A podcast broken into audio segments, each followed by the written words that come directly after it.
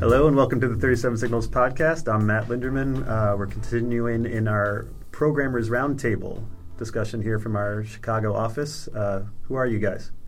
I'm Jeff Hardy. I'm Jamis Buck. And I'm Jeremy Kemper. Ooh, you guys are more animated this time. Yeah. It's going to be exciting. Uh, so we're answering uh, questions from readers at Signal versus Noise, and uh, let's get back into it. Michael asks, how many of you believe anyone can learn to program as well as you do? I think anyone can learn how to program. I taught myself how to program, and I thought, I, I've always had this sense that whenever I saw somebody else doing something, if they could do it, I could do it, and that I just needed to practice. So I think that if you enjoy it, that's all you really need. If you like programming and you do it every day, you'll get good at it. Yeah, it's it's a matter of practice. Are you willing to, to practice and do what it takes? And some people take to things more readily than others, but there's no reason. Just keep working at it. It reminds me of uh, uh, when I was looking forward to learning how to drive and uh, just seeing other people do it and having that internal sense of, well, everybody can do these kinds of things and it's right. Just going to work out. You just have to stick stick to it. I think I learned it from skateboarding. You know, you would watch videos and you'd watch other people do stuff that seemed impossible, but given enough time and, you know, practice, you could also do it. And then it becomes very natural. And, you know, you, you wonder, it, it, it just taught me early on that if I just tried at stuff long enough, I could do it. Yeah, the practice makes a huge difference, and getting into programming and really enjoying it um, makes it easier. And if you if you want to get into programming as a field because you want a career change or something, but if your heart isn't in it, um, it's going to be hard to put in those hours of just enjoyably pursuing it as a hobby. Uh, to get to the point where you feel capable as a professional programmer. A, a big reason that Jeremy and, and Jeff and I um, work at thirty-seven Signals and do what we do is because we've spent time in our free time writing software. It's it's something we enjoy doing even as a hobby on the side. Right. And so yeah, you put in the hours. And as corny as it sounds, I've met so many people who say, I could never be a programmer. I could never do that. And when you tell your stuff like tell yourself stuff like that, it's a self-fulfilling prophecy. Yeah. And I see that with, uh, it reminds me of math. And people say that they're just bad at math. And that's usually code for, like, I'm anxious about math. I don't feel comfortable with doing an algebra problem on the spot. But anybody can learn that. And anybody can learn how to do algebra. Um, and so... Totally don't shoot yourself in the foot with that kind of like psychological dagger, and mm-hmm. you can definitely do it. What are some of the software projects you guys have worked on on the side? Rails. yeah, yeah, and Rails. Usually just stuff to solve annoyances with your own computer. I think, you know, I would, I always had this idea that I, I owned the computer. I should be able to make it do stuff, and so. I write a lot of stuff that I just run on my local machine to make things less annoying. Any examples? Yeah, like going through my iTunes library and consolidating things, like iterating over files to clean them up, um, just tools for automating like configuration that I would have to do. Um, pretty much any time I have to do something twice, I'll just write a script for it. And I wrote NetSSH and the SQLite three Ruby stuff just in my spare time. I wrote uh, an ebook reader for the for the Windows Mobile thing ten years ago. Um, I've done Palm development just on the side. You know, just if something interested me, I'd dig into it and start tinkering and and gain more experience that way. I learned what I liked and what I didn't like, and yeah.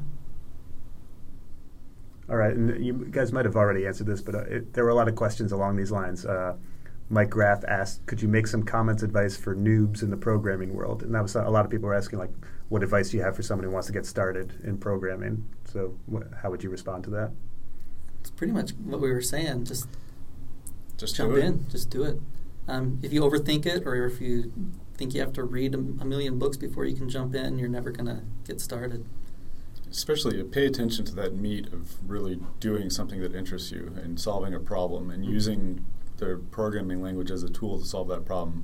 Something that we see, or I, I've seen among new programmers, is dancing around that central piece of like problem solving with the tool and worrying more about uh, the libraries you choose or the tools that you ought to be using Uh, it's like going out to do carpentry and spending most of your time like worrying about your the tool belt you pick and like the kind of screwdriver, and uh, those are kind of irrelevant. And if you're into problem solving, solve the problem and just mm-hmm. practice doing that. Mm-hmm. Michael Till asks, I would like to know if you use some agile software development methods, frameworks, especially like Scrum, et cetera, and what do you think about them and the whole agile methods revolution in general? I think that's built into the way that uh, most people just naturally work, and so we don't have methods so much. Uh, I'm not really familiar with s- Scrum. Yeah, um, I don't even know what it is. I mean, I've heard the word, but I wouldn't be able to describe yeah. it. I think the Agile revolution, I, I think working in an Agile way is, is pretty cool, uh, but I think that's just the way people work, and the Agile revolution was more about changing companies that are full of process and cobwebs and clearing all that out and letting people work in a natural kind of way. Um, and that's where a language like Ruby um, is really awesome, because it's it's human-centered, it's the way that people want to program, it's the way a hobbyist would be working on a weekend rather than a corporate cubicle person working on a Wednesday. Chris asks, are you going to use any advanced artificial intelligence things like machine learning, information retrieval, natural language processing in your products in the future? Why or why not? We've done some of it with Sortfolio, for instance. We we uh, plugged into the, the Amazon's Mechanical Turk to help um, filter the portfolio images that people upload. And although that's not necessarily artificial intelligence, um, there is yeah. intelligence involved there. I think there's there's uh, human time in Backpack, and it's mm-hmm. a little bit of natural language processing, and we had kind of mixed results with it. It was really neat, and it's a cool shorthand, but when it falls down, it's really confounding. Like, you don't know what to do. Right. I it's easy to get to the eighty percent on a lot of this, but the problem is that last twenty percent is so annoying when it doesn't work right that you almost have to do one hundred percent or nothing to really to hit the sweet spot. Ashton Brown asks, as a web designer coming from a graphic design background, I like to hire programmers for any development.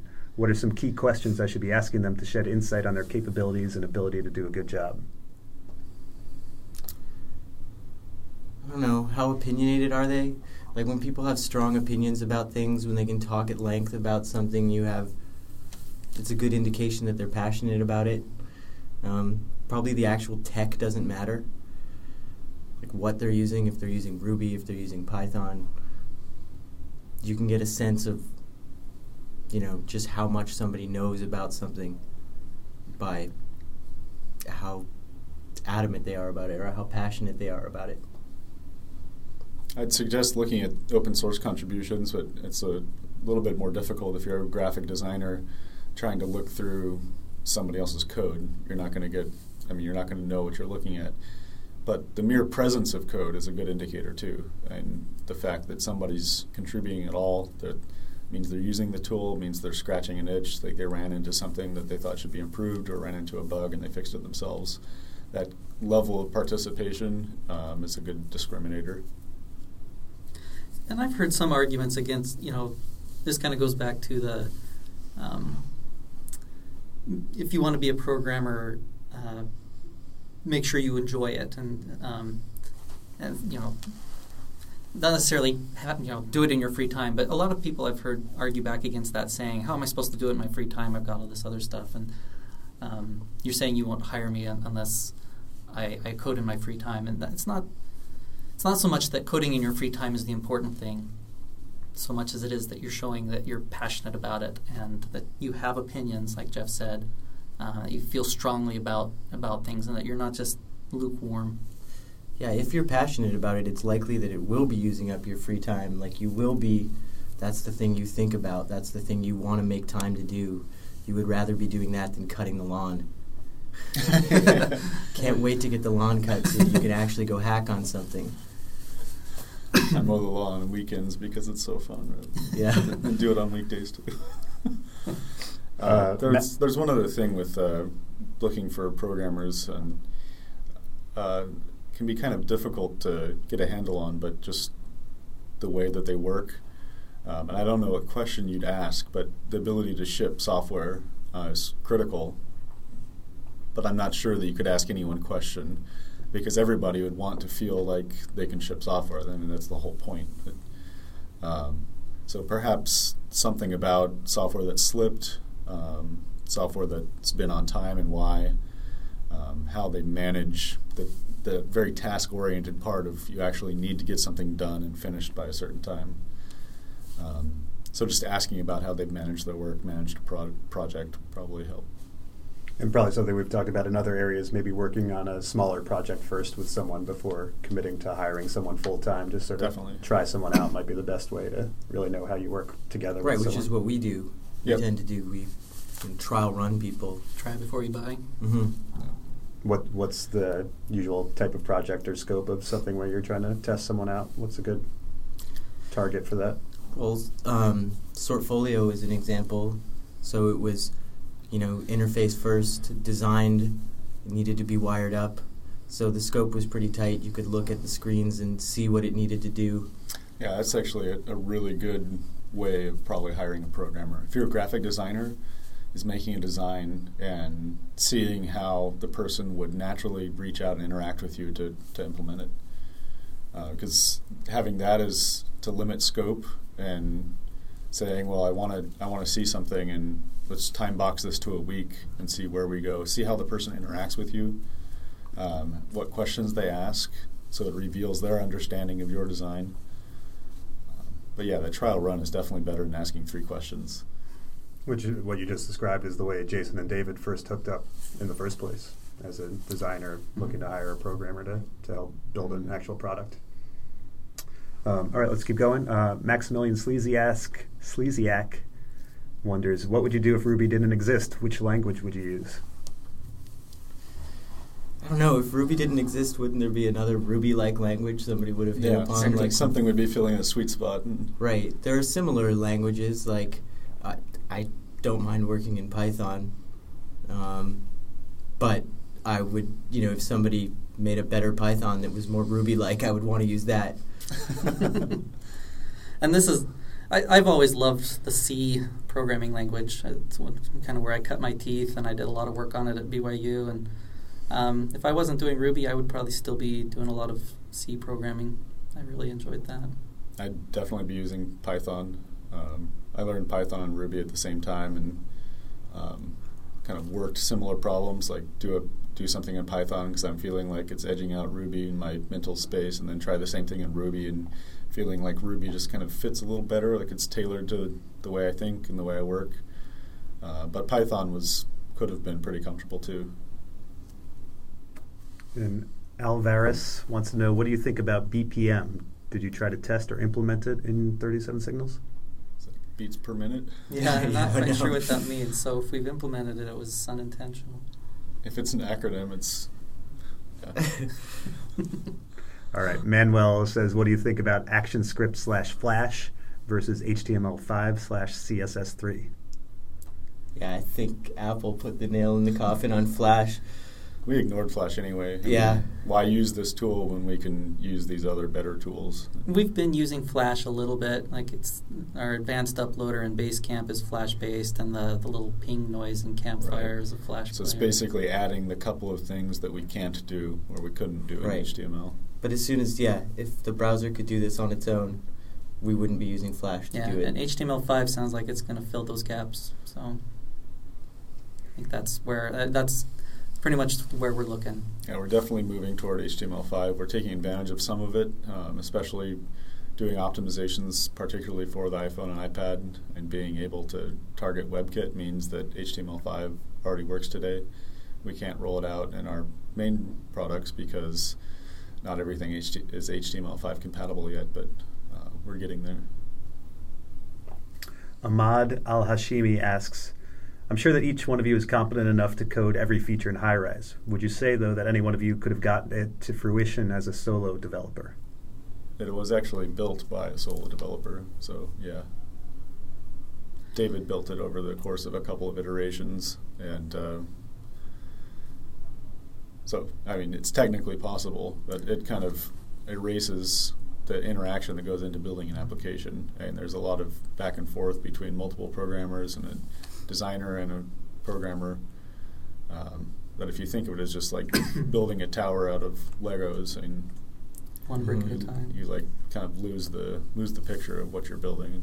And yeah, the kind of the question too then is, um, which high-rise is he talking about? Is he talking about the high-rise that was launched in two thousand seven, or is he talking about high-rise as it exists today? Because the two products are actually pretty different now, and uh, to have written today's high-rise from scratch would have been a much more daunting task. So, for a single programmer. Yaroslav Dmitriev wonders, how do you share common functionality across your Rails projects? Plugins. Plugins. That's pretty much the the only way we share the functionality. Uh, we, well, we do some things like with um, was it Portfolio, where we're sharing functionality via web service mm-hmm. um, to to do avatars and things like that. Um, so we've we've kind of branched out a little bit that way. Also with uh, the thirty-seven Signals I D, that's mostly plug-in and a shared database. Mm-hmm. But um, that's something that was new for us. We really pushed back on doing shared models, shared database, um, and thirty-seven Signals I D is built into the way that each application is modeled. So it turned out to be a pragmatic choice. So something where we kind of changed our minds, tried something new. Um, in most cases, we aren't sharing things like the domain model itself. We're sharing things like utility libraries, things that that core application would, would use. So it's kind of at arm's length. And thirty-seven Signals I D is the first case where we're actually sharing like an like an internal organ amongst them all. Eric Hayes wants to know, how do you fight feature creep? How do you filter all that's possible down to what's essential? The scope hammer, right? Yeah, the scope hammer. That's pretty natural too. I mean, it's to me, it's like asking whether we do agile development. Like all of us have this right. kind of built-in sensibility to shed features. Like it's you know, feature feature phobic, I guess. And you know, I'd actually disagree with that. I think yeah. I think a lot of people have a desire for more. Like I know when I'm looking at code, I'm like, yeah, we could do this and we could do this, and I have to kind of step back and take the axe to some of the ideas. Um, So it might be natural to some, but I think people like me, we tend to want to pile more on. I'm thinking in terms of uh, designers, developers talking together. Like when we're in a, we're planning an iteration um, and pushing back. Well, I'll push back on designers saying like we really need to be able to do this mm-hmm. and to be able to challenge that. Well, it's going to take more time. It's going to take more work. Um, and despite uh, designers being Uh, I mean, they respect that, uh, but at the same time, you need a coherent design. But every part needs to be checked to have that kind of pushback of, do we really need all that? Do we really need all that? Mm-hmm. When it comes to code internals, um, I'll get into aesthetic judgments where you're looking at code, and it just, I mean, it's fun to be able to go in and beautify code, and take some some. Uh, you start at step one, and you go through multiple iterations improving code. And then once you're at step ten, looking back, uh, it's easier to see kind of the full like history of intention. So you could rewrite it to to make the current code match the whole history of where you'd arrived, rather than being layers of things being added one after another. So you could make it prettier, but that's often wasted effort because what you have works, what you have got you from through step one through ten, um, and it's definitely not worth the time to you know make a very uh, beautiful object just for its own sake. But if I were programming on the weekend on my own library, that's exactly what I'd be doing. So it's a little bit at odds, like trying to hold back on making those choices during the week. Another way of answering, uh, of looking at that question is to step back and say, what what needs to happen to to get this feature live? What, you know, not necessarily what's the minimum I need to do. I mean, that's part of it. But um, if something isn't necessary for the initial launch, then you might as well not do it, at least immediately. We, we'll, we'll often say, that's version two. Or, you know, what are we what are we looking at for version one? And just looking forward saying, we can do these other things, but not right now. So that's that's one way to kind of compromise with the feature creep, is to say, that's a good idea, and we may do that, but let's prioritize that down a little bit and focus on the essentials. All right, we've got a few more questions, but why don't we wrap up this episode here? You can go to thirty-seven signals dot com slash podcast for other episodes. We post transcripts there uh, and also related links to each episode. So we'll be back with the programmers again. Bye. Bye.